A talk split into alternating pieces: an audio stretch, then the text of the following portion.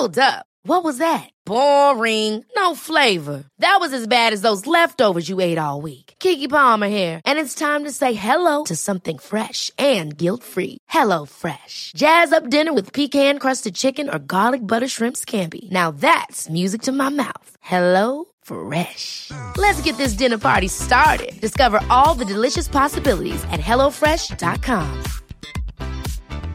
Jewelry isn't a gift you give just once. It's a way to remind your loved one of a beautiful moment every time they see it. Blue Nile can help you find the gift that says how you feel and says it beautifully with expert guidance and a wide assortment of jewelry of the highest quality at the best price. Go to BlueNile.com and experience the convenience of shopping Blue Nile, the original online jeweler since 1999. That's BlueNile.com to find the perfect jewelry gift for any occasion. BlueNile.com.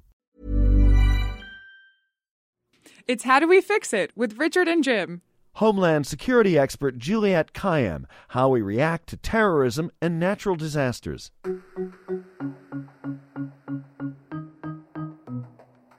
You can get yourself so prepared for almost any eventuality in a very small time.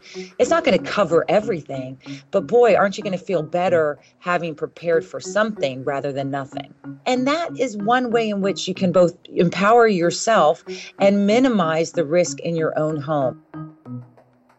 We are all in this together. We don't have to completely freak out. The threats we face tend not to be existential, but uh, we can all do a lot together to communicate and minimize risk uh, and prepare ourselves because things are going to happen.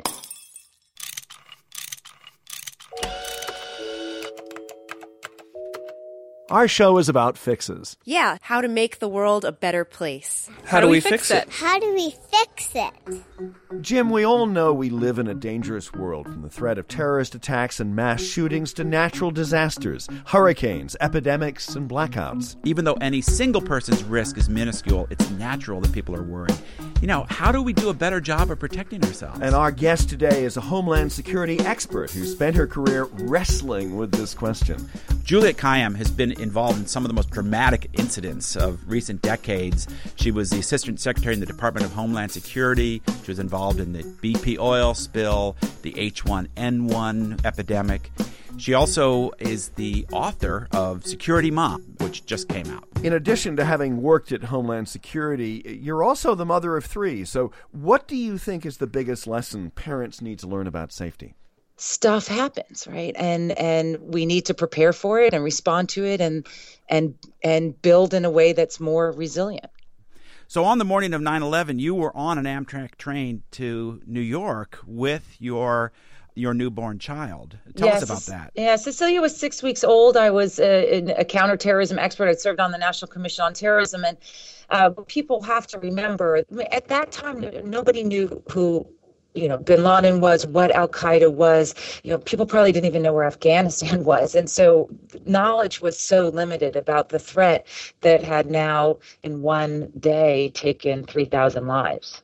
Uh, and I just realized it was my responsibility to evacuate the train because the train was still heading into ground zero. And I think, I mean, one, it was just a lesson for me about the responsibility to communicate in ways so that people act appropriately, uh, but also was, I think, a recognition that my expert status and my status as a mother were were going to be intertwined as it related to the homeland security.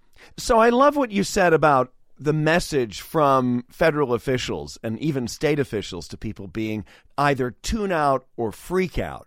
What's that middle ground? What's that area where we can start taking some responsibility and being part of the conversation? I mean, I would love for politicians, I know it's difficult, uh, to say the the risk will never be zero in this country and you would not want it that way. I mean, begin to uh, communicate with the American public about what each of us can do to minimize the risk from any threat uh, and protect ourselves uh, and uh, engage people in safety and security in a way that I think they can they can handle and and that's just a hard message to give to people.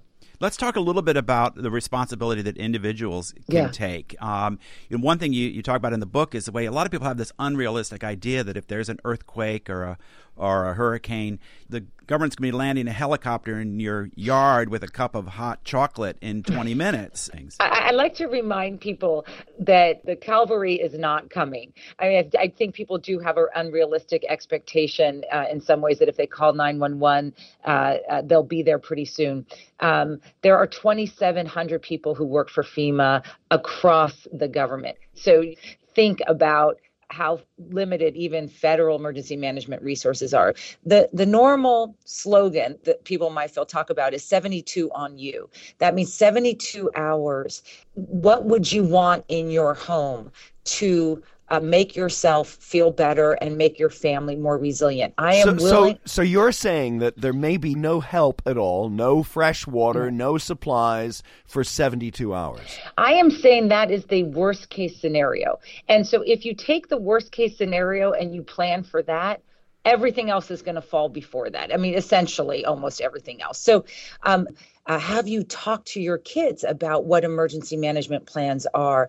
Uh, have you copied important uh, papers and mailed them out of state or put them in the cloud? Um, you can get yourself so prepared for almost any eventuality in a very small time. It's not going to cover everything, but boy, aren't you going to feel better having prepared for something rather than nothing? What kinds of supplies should be in that emergency bag or in, in that part of your home? I, I say make it a manageable list. So it's water, non-perishable food, flashlights and batteries, candles, you know, and matches, a first aid kit, and then special medications or glasses. You know, if, if you have infants, infant formula and diapers, pet food. Pets are very important. I've learned that the hard way. People will die for their pets. Yes. So you want to make that sure in Katrina. I exactly. And so and and that's it. Right? I'm not talking about duct tape or, you know, being able to to to melt your own water from ice. You know, nothing hard. Just a shop at Walmart or Target will will essentially do it. And that is one way in which you can both empower yourself and minimize the risk in your own home. And then the second big thing is I uh, that I'd like to tell people is is also you need to have this discussion not in a scary way, but the idea that your teenage kids, for example, don't know what's going on in the world is ridiculous. They're getting stuff from their iPhones. It's our responsibility as parents put it in perspective and talk to them about, you know, what would they do if cell service was down? You want them to come home. How would they walk? How would they get there? Just it doesn't have to be scary. Now, a lot of people look at the federal government. Again, we saw this in Katrina, the sense that the federal government should have been able to handle every every problem. But there's so much that small local institutions can do. You, you have a thing in your book about talking to the daycare center in your community. yeah. Um, so yes, it, it is true. Look, most most homeland security begins at home and the hometown. It, it's on a local uh, and state level. Uh, that's who people turn to. Those are the communities people know. So one of the stories I tell is after Hurricane Katrina, I'm nine months pregnant with my third child when Hurricane Katrina happens, and I realized not only am I unprepared as a counterterrorism and homeland security expert in terms of just organizing my life and the kids and the home, but where my kids spend most of their time, which is we had them in daycare, was also not prepared. Uh, and so I go through a checklist and I try to educate the daycare with a lot of pushback because I think a lot of people did not want to hear it. They don't want to have to engage with it. They want to tune out. And then when something bad happens, then they completely freak out. So part of that story about trying to get the daycare and, and its and its parents to engage in their own preparedness was um, to make it simple. Like, you know, here's a little checklist and here's what you can do. What about the threat of uh, Ebola or Yeah. um, various illnesses? What should people be doing now to make sure that uh, they're, you know, getting reasonable protection, or that uh, if this thing got worse, that they would uh, be dealing with it sensibly? Uh, we may not have a vaccine for Zika, for example, but the fact that our children are vaccinated for a lot of other public health concerns means that they are stronger and are not going to suffer many of the consequences that occur in other countries. I have no doubt that those who are against vaccines love their children they should have no doubt that I love mine. I, I but I also believe I love their children more than they love mine. Oh yeah, well you're not going to get an argument on that one with, with the, the, the two of us. And but you make a very important point that when you vaccinate your own children, you're protecting you're protecting other children as well, and a lot That's of people forget yeah. that. Look, we are all in this together. We don't have to completely freak out. The threats we face tend not to be existential, but uh, we can all do a lot together to communicate and minimize risk uh, and prepare ourselves because things are going to happen, right? This idea that before September 11th, the United States was all unicorns and butterflies is just ridiculous. What can an individual do if confronted with an actual uh, terrorist incident or an active shooter uh, scenario? This is what I say to my children who are in an urban high school. Uh, don't be a hero. Run if you can, hide if you must, engage only if there are no other options. And this is this is what police departments train. This is what counterterrorism officials train across the board. Now, you've gotten some criticism from gun owners about uh, downplaying the idea that a, a well trained person who's carrying their firearm might intervene in one of these situations. What's your take on that? I look at the the data. Uh, states with more permissive gun laws do not have either reduced violence. In fact, in most states, they have increased violence, gun violence, nor do they have instances of heroism across the board. I mean, the idea that you're you're you're armed and some guy some isis member at that very moment it starts an attack you shoot him down i mean it's it's fanciful i mean the threat we face from isis is uh, is a little bit like whack-a-mole. I mean, and unfortunately, it does mean that there will be attacks like San Bernardino. It's very hard to stop every attack. Juliette, you have such an interesting career. Um, after being uh, Assistant Secretary at the Yeah. Department of Homeland Security, uh, you formed your own consulting firm. You teach at uh, the John F. Kennedy School of Government at Harvard. What have you learned that you didn't know when you were in government and you're now out in what so many of us like to call the real world? Uh, how how good people are. I know that sounds really hokey, and I don't mean it that way, but it's just people want to help. They really do, and in some ways, they just want to know how to do it, when to do it, uh, how they can uh, protect their families and communities. And they just need the tools and uh, information to uh, engage in something that I think they've been excluded from for so long. And that might also be advice to public officials. Perhaps we need to, to give people more credit that the public does behave pretty well in disaster They they do. In fact, there's just simply no evidence of that idea of of a panic, you know, a Hobbesian world in which if people are under stress, they're going to kill each other and stab each other in the back. In fact, it's quite the opposite. And in most of these instance, you know, instances of disaster, whether it's terrorism or natural disaster, eventually there will be fighting and there will be politics. But in the moments of and during the recovery, you actually see unbelievably sort of cooperative efforts by just average people. And if we could uh, remember that as government officials, then maybe we wouldn't be so afraid to speak the truth. Juliette Kayyem, thanks so much for joining us. Thank you.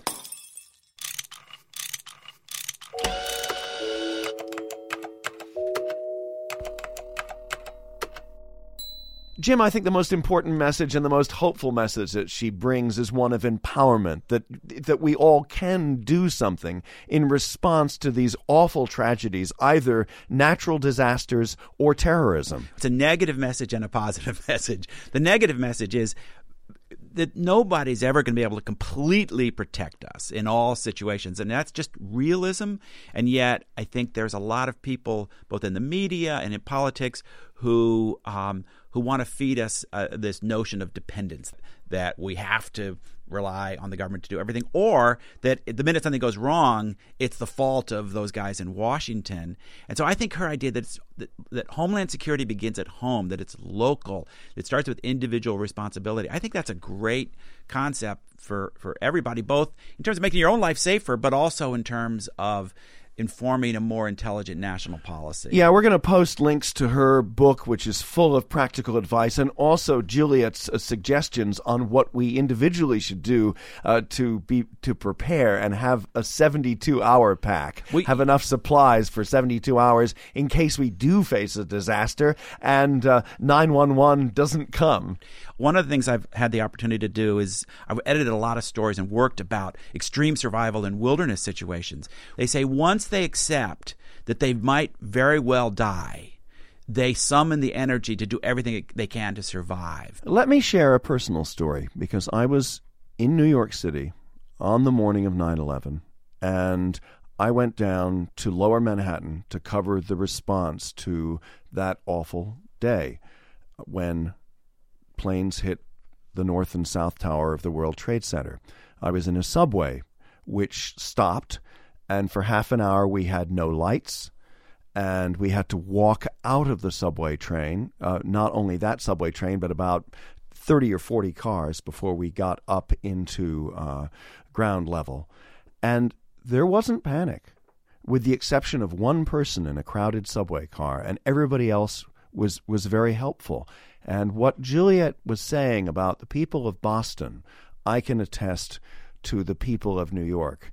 Um, I fell in love with New York City in the days and weeks and months after 9 11.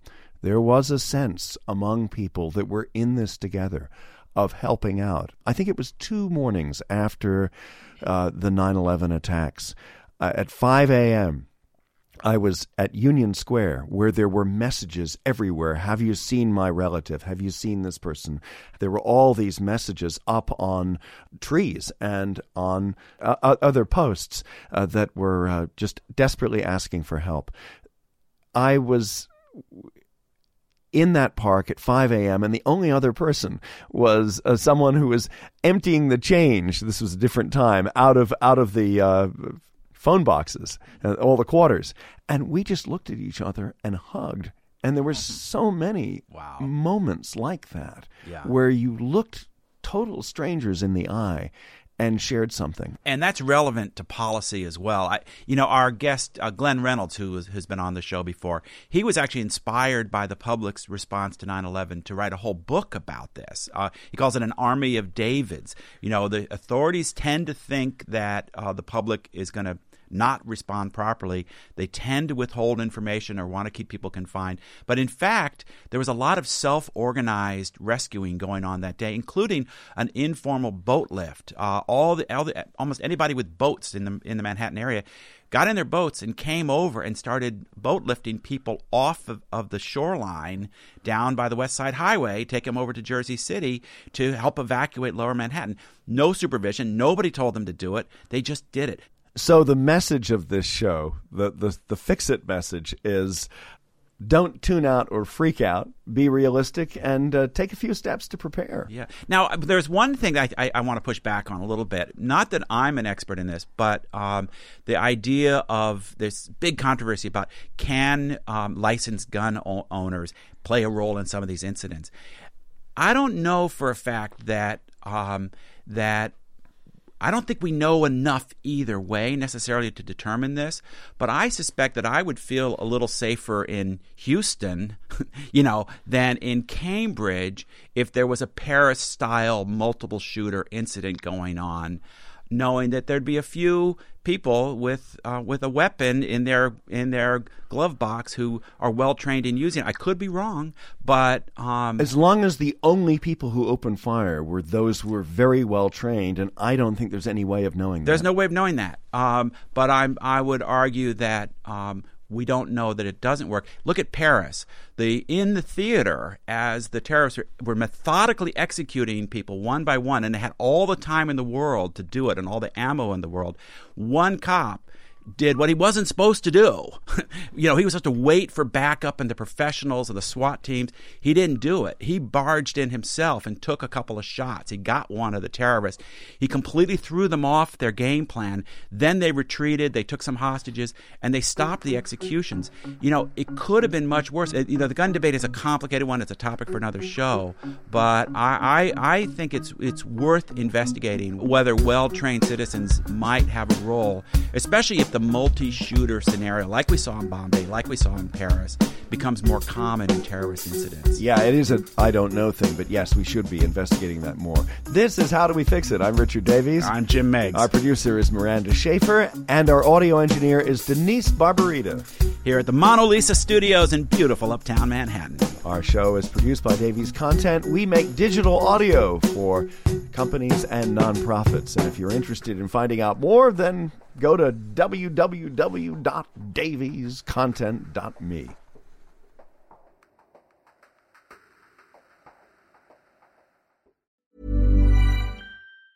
Ever catch yourself eating the same flavorless dinner three days in a row? Dreaming of something better? Well, HelloFresh is your guilt free dream come true, baby. It's me, Keke Palmer. Let's wake up those taste buds with hot, juicy pecan crusted chicken or garlic butter shrimp scampi. Mm. Hello Fresh. Stop dreaming of all the delicious possibilities and dig in at HelloFresh.com. Let's get this dinner party started. Traffic jams, tailgating, pileups. Ugh, the joys of driving. How could it get worse? The federal government wants to have a say in what you drive. That's right. The Biden administration's EPA is pushing mandates that would ban two out of every three vehicles on the road today. Don't let Washington become your backseat driver. Protect the freedom of driving your way. Visit EnergyCitizens.org. Paid for by the American Petroleum Institute.